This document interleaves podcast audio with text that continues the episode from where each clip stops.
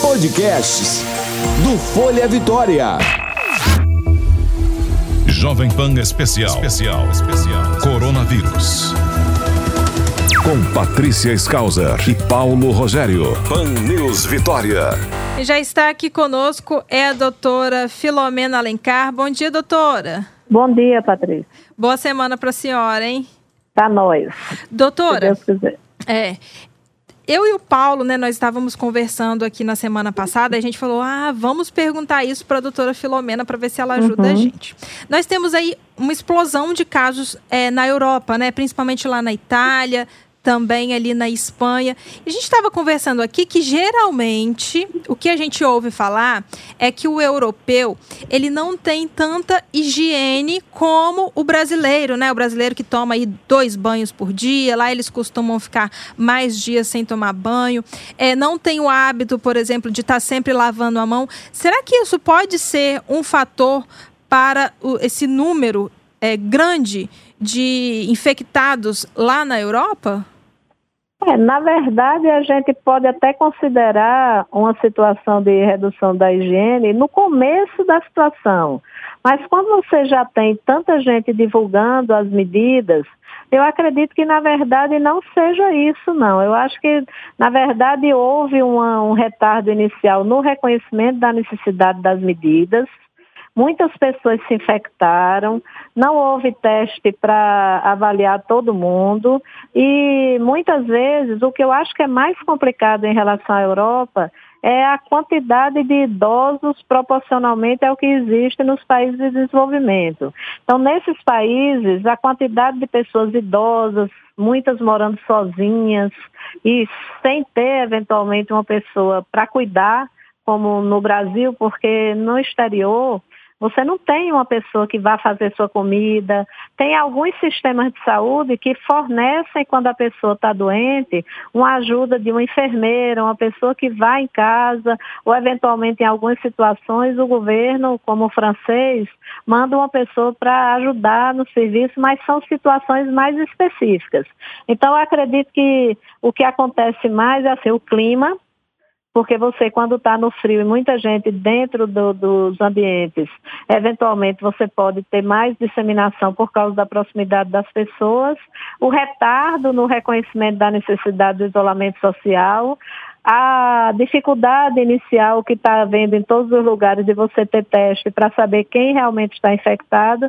Tanto é que você viu aquele pedido de desculpas do prefeito de Milão, que inicialmente mandou todo mundo não parar o local, e houve um aumento muito grande do número de casos porque as pessoas ficaram circulando. Na Inglaterra também, que tem um sistema de saúde maravilhoso, você teve um ministro que inicialmente disse, não vamos parar, vamos fazer isolamento vertical, e aí o pessoal em uma semana desistiu do isolamento só dos idosos, porque o número de casos cresceu tanto que eles não tiveram condição de dar assistência com a necessidade dos cuidados mais intensivos e até leito de hospital mesmo.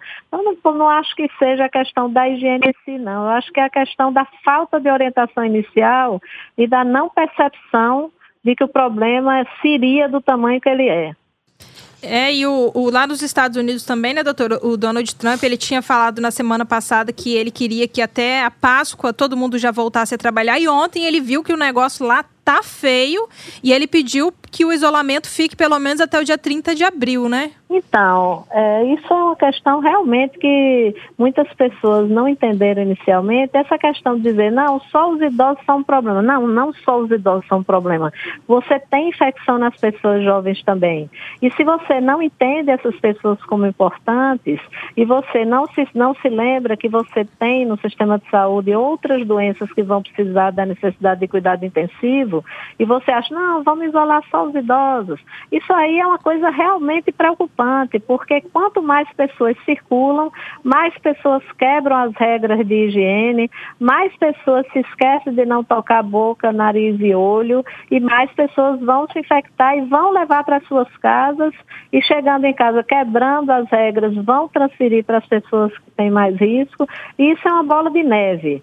Na verdade, a gente sabe que eu vou ter como eu não tenho vacina ainda, em ponto de ser usada na comunidade, eu tenho uma necessidade de que muita gente, ao longo do tempo, se infecte para parar de haver transmissão, mas isso demora. Mas, em compensação, se você tiver muita gente infectada de uma vez, você não vai ter condição de dar assistência adequada a essas pessoas. Por isso que muita gente morre, porque como ainda não há um preparo para todas essas pessoas serem atendidas, quanto mais gente adoecer de uma vez... E considerando que o tempo de permanência desses pacientes no hospital, mesmo os que não precisam de terapia intensiva, muitos ficam 14 dias e em cuidados intensivos chega a ter de 15 a 21 dias a permanência das pessoas nesses leitos, sobrecarrega o sistema de saúde e as pessoas vão morrer mesmo se não tiverem cuidado. Então, o fato do Brasil ter começado com as medidas na fase em que ainda não tinha havido a ascensão muito importante, deu uma vantagem para a gente em relação a gente conseguir se programar em termos de capacidade instalada para você poder dar o cuidado que essas pessoas vão precisar. Doutora, nós temos uma pergunta também do ouvinte Tavares. Ele está perguntando se a forma mais grave da COVID-19 pode vir acompanhada de diarreia. Não só a forma mais grave. Na verdade, a diarreia ela ocorre num percentual de pessoas que pode chegar até próximo de 8% ou um pouquinho mais. Não é o sintoma, o sinal, o sintoma predominante, mas existe uma possibilidade, como em outras viroses respiratórias, a gente também tem diarreia. Então, é uma coisa que pode acontecer, mas não necessariamente nos casos graves. Você pode ter diarreia nos casos que não são tão graves. Olá, doutora Filomena, bom dia. Bom dia, Paulo. Exatamente, lembrando que... Pois é, lembrando a você, ouvinte, que assim como o Tavares, você pode mandar sua mensagem para o 997-468120, 997-468120. A ouvinte Edileia manda a seguinte pergunta, doutora. A falta de ar decorrente do coronavírus pode fazer a pessoa ter fadiga de subir escadas e outras tarefas simples do dia a dia? Olha, isso é uma coisa, inclusive, muito importante. Quando as pessoas adoecem da doença COVID-19, elas têm que observar exatamente nas atividades rotineiras, como, por exemplo, a pessoa às vezes fica muito tempo acamada e ela não está percebendo que tem essa dificuldade respiratória. Então, começar a observar se, por exemplo, para as atividades normais do dia, como, por exemplo, vai tomar banho, aí sente dificuldade para respirar. Vai lavar uma louça, sempre dificuldade para respirar. Quando a situação chega nesse ponto de você perceber que pequenas atividades diárias você tem dificuldade para respirar, é um alerta para você ter que procurar o hospital. Agora, vamos dizer que a pessoa nunca subiu 10 lances de escada e faltou luz ou faltou elevador e naquele momento ela vai fazer uma atividade que ela não costuma fazer. Aí não é a mesma coisa a questão de você se sentir com falta de ar nesse momento, porque isso é uma atividade que seu corpo não está acostumado a fazer. Agora, quando você tem uma atividade do dia a dia, que você começa a não conseguir executar mais, por exemplo, varrer uma casa, levantar e tomar um banho, lavar uma louça, isso é realmente muito grave. As pessoas têm que procurar assistência caso elas comecem a sentir que estão com dificuldade para respirar nesse sentido. Nós temos aqui uma outra dúvida de um ouvinte aqui pelo WhatsApp da Pan News, 997-468120. Eu repito para você, 997-468120. A Luísa pergunta o seguinte, doutora, existe algum tipo de máscara que possa usar mais de uma vez que não seja descartável? Olha, na verdade, existem os respiradores N95, que são chamadas máscaras N95 pelos leigos, que na verdade elas têm um filtro. Elas podem ser usadas mais de uma vez. A própria máscara cirúrgica, se você não espirrar ou não molhar, você pode até persistir durante o dia usando aquela máscara. Agora, na hora que você tosse ou espirra nela e ela molha, ela tem que ser abandonada imediatamente. Então, é importante que as pessoas entendam que eu não preciso usar a máscara uma vez só se ela não estiver molhada ou estiver contaminada com espirro. Mas não é ideal que a pessoa use por muito tempo, principalmente se ela está convivendo com pessoas que estão com os sintomas, cuidando dessas pessoas, pensando que eventualmente se essa pessoa não estiver usando máscara, então quando você atender uma pessoa que está com sintomas, o ideal é que ela imediatamente seja colocada uma máscara nela, porque aí ela estando doente, ela vai tossir na máscara dela, espirrar na máscara dela e vai evitar que essas gotículas sigam para o ambiente, porque elas, se estiverem a menos que 1 metro da pessoa que vai receber as partículas, ela pode contaminar as roupas, contaminar a própria máscara da pessoa que está atendendo. Então, ao você manusear essas máscaras que estão contaminadas, você pode também contaminar suas mãos, se você não higienizar adequadamente. E a minha preocupação com a máscara, das pessoas ficarem achando que é a solução perfeita, é a questão das pessoas não terem costume de usar a máscara. E muitas vezes, por exemplo, você usa óculos, aí coloca a máscara, os óculos ficam embaçados. Aí você resolve mexer no seu rosto sem higienizar as mãos adequadamente. Aí dá uma falsa sensação de segurança, porque você acha que a máscara está lhe protegendo de uma forma mais efetiva do que a higiene das mãos, e falha na higiene das mãos e contamina o seu rosto próximo do olho, próximo do nariz, ao manusear essa máscara com as mãos não higienizadas. Doutora, eu recebi no grupo de WhatsApp, né, pessoas vendendo máscaras de tecido. Por dentro algodão e na parte de fora neoprene. E aí a pessoa fala, né, que ela pode ser lavada. Esse tipo de máscara, para quem está resfriado, né, para quem está com algum problema respiratório, pode ser utilizada? Olha, eu acho que o tecido que seja menos... que tem uma malha que permita que você barre um espirro grande, uma tosse com muito catarro, é uma coisa. Agora, quando você começa a colocar coisas que impedem você de respirar tranquilamente, você pode, dependendo do cheiro da substância, principalmente se as pessoas forem alérgicas, você tem que ter cuidado, porque, por exemplo, se você usar um tecido que você não sabe trabalhar com aquilo, você não é profissional da área de saúde, aí você fica o tempo todo com aquela máscara, aquilo também, se diminuir o arejamento daquela região, pode causar problema de pele na sua região, pode dificultar a sua respiração se você for alérgico, o cheiro pode causar crise de alergia e às vezes a pessoa ter sintoma quando não tinha. Então acho que deveria ter o uso da máscara cirúrgica, quando não tiver uma máscara de tecido de algodão com a malha um pouco mais fechada, mas não inventar tecido diferente para essa situação, e usar a máscara quem está doente ou o cuidador direto dessa pessoa, para diminuir a possibilidade de exposição às gotículas que a pessoa vai expelir. Mas usar sistematicamente, sem ter a máscara cirúrgica disponível, é uma temeridade. E eu já falei aqui no programa que eu fui procurar máscara para mim e não tinha. Eu pedi uma caixa fechada, ele disse que não tinha, aí me ofereceu uma máscara fora de embalagem, uma máscara para pintor. Nossa. E estava embaixo da caixa registradora, e ele, ao me ofereceu tendo pegado em dinheiro. Uhum. Isso é um absurdo. Você vai comprar uma máscara achando que está se protegendo e a pessoa já lhe vendeu a máscara contaminada. Então isso é pior do que você ficar sem a máscara. Entendeu? Porque você está se contaminando, às vezes, com uma pessoa que não sabe manusear o equipamento de proteção individual. Ele deveria vir embalado 1 a 1, a menos que ele viesse numa caixa fechada, que você tivesse como higienizar suas mãos e tirar a máscara e usar no momento. Agora, tem muita gente comprando a máscara nessa situação e usando uma máscara contaminada, achando que está fazendo uma grande coisa quando não está. Uhum. É igual quem compra álcool em gel que não sabe a procedência, né? Exatamente. Então, se você compra álcool em gel sem saber onde ele foi produzido e fica seguindo essas fórmulas mágicas de colocar gelatina, isso aí não funciona, gente.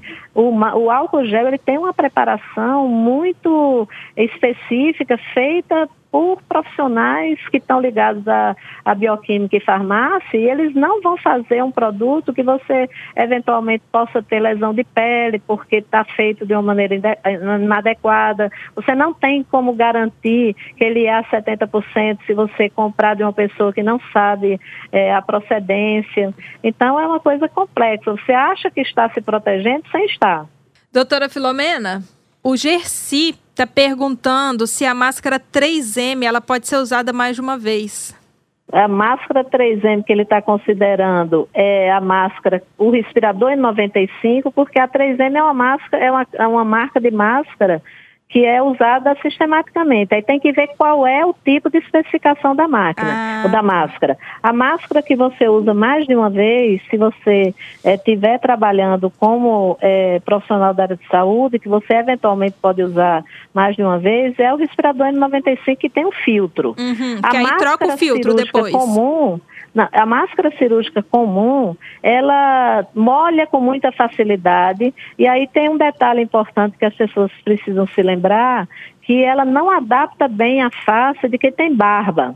Então, no momento em que, principalmente os profissionais da área de saúde, a gente está aconselhando as pessoas a tirarem a barba, porque a limpeza da barba ela é muito mais difícil, a quantidade de secreções que fica contaminando a barba ela é muito maior, e quando você coloca a máscara, você tem a necessidade de adaptar a máscara ao nariz e vedar a lateral para que não haja escape de secreção. Então, a máscara, quando você usa com barba, ela é muito difícil de adaptar. Então, as pessoas que têm barba, nesse momento, a gente aconselha, principalmente para os profissionais da área de saúde, que retirem.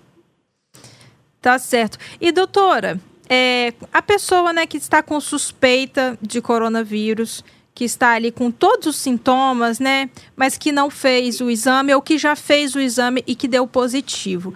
Existe alguma coisa que essa pessoa pode fazer lá no isolamento para que a doença ela não progrida para algo mais sério, ou isso independe das ações da pessoa ali no confinamento? Olha, vai depender muito, na verdade a gente tem que ter os cuidados de isolamento para não infectar as pessoas que estão fora da casa, que também vão ficar em isolamento domiciliar, porque essas pessoas hoje, como a gente não tem teste para todo mundo, e principalmente nas áreas, nos lugares onde você já tem uma transmissão comunitária ou sustentada, que é aquela que você não consegue mais identificar quem foi a pessoa inicial que passou para você, nessa situação você tem a necessidade que essas pessoas saibam que é uma suspeita. Então, se a pessoa se enquadra nos sintomas e não tem o teste, ela não pode ter certeza que é a doença, mas ela vai supor que é a doença. Então, ela vai ficar em casa, em isolamento durante 14 dias. O que a gente orienta para essas pessoas é que elas só tomem os medicamentos que foram prescritos pelo médico, se forem medicamentos de uso contínuo.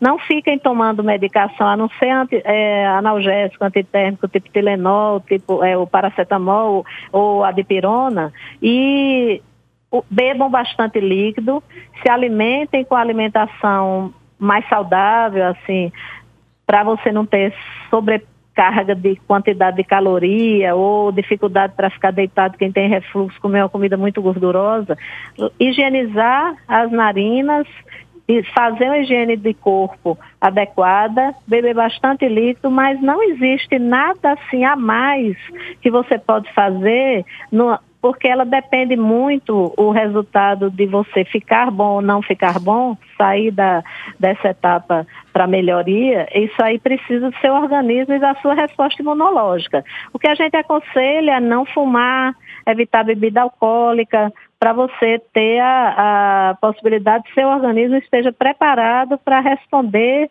à situação da melhor maneira possível. Mas fora isso, não tem muita coisa que a gente possa fazer, não. Vamos para a dúvida, portanto, de mais um ouvinte aqui no WhatsApp 997-468-120.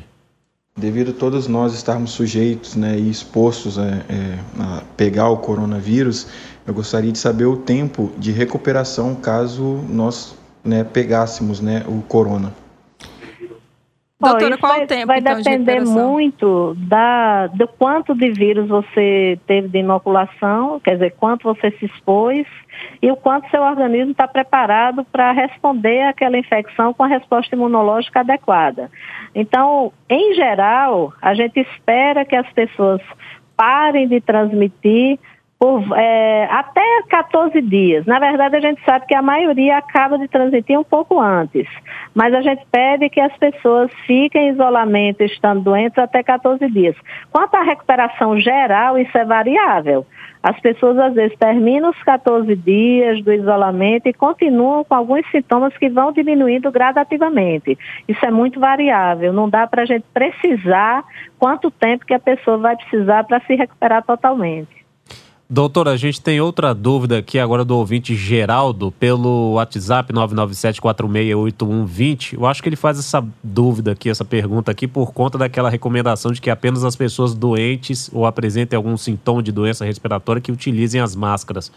Ele diz o seguinte: sou frentista, nem tenho ideia de quantas pessoas atendo todos os dias. A quantidade caiu, mas ainda é muita gente. Posso usar a máscara para me proteger? Pergunta o Geraldo. Olha, a minha preocupação é aquela que eu falei para vocês. Ele é frentista. Vamos dizer, ele vai lavar as mãos dele frequentemente? Ele vai lidar com dinheiro, ele vai lidar com cartão de crédito, ele vai estar o tempo todo. Ele não vai conseguir sair da bomba de gasolina muitas vezes para higienizar as mãos. E não é adequado que ele fique mexendo com álcool muito perto de lugar onde tem gente que eventualmente possa surgir alguma faísca, alguma coisa, não é legal. Então, ele vai higienizar as mãos dele mais longe da bomba, mas isso não garanta que ele vai ter uma frequência de higienização adequada. Aí, se ele tiver com a máscara e ficar pegando nessa máscara o tempo todo, com as mãos não higienizadas, isso pode ser uma faca de dois gumes. Então, na verdade, se ele tiver condição de higienizar as mãos, não é que seja proibido ele usar a máscara. O risco da máscara que a gente fica preocupado é da pessoa se achar super protegida com a máscara, não cuidar da higiene das mãos e contaminar a máscara e facilitar a proximidade do vírus da boca, do nariz e dos olhos, entende? Então, a gente fica preocupada com o uso da máscara para quem não está acostumado, por causa de toda essa situação de falsa sensação de proteção e do descuido que a pessoa pode ter e manusear essa máscara com a mão inadequadamente limpa. Então, o melhor seria não utilizar? Na verdade, eu acho que para quem não está acostumado, usar a máscara pode ser uma forma dele aproximar mais, porque se você tiver sem a máscara, é mais fácil de você se lembrar que você não pode tocar na boca, no nariz e no olho. Se você tiver com a máscara, você vai, às vezes, sem querer, tentar ajustar a máscara sem estar com a mão higienizada. Então, às vezes, é um complicante você usar a máscara sem saber usar. Tá certo, doutora Filomena, nós agradecemos a sua participação aqui hoje, mais um dia, tirando as dúvidas dos nossos ouvintes. Ajuda muito, doutora. Ajuda sim. Muito mesmo. Doutora, obrigada, tenha um bom dia. Bom dia. Forte abraço e até amanhã. Até amanhã, um abraço. Jovem Pan, informação é o melhor remédio contra o coronavírus. 90.5 Pan News Vitória.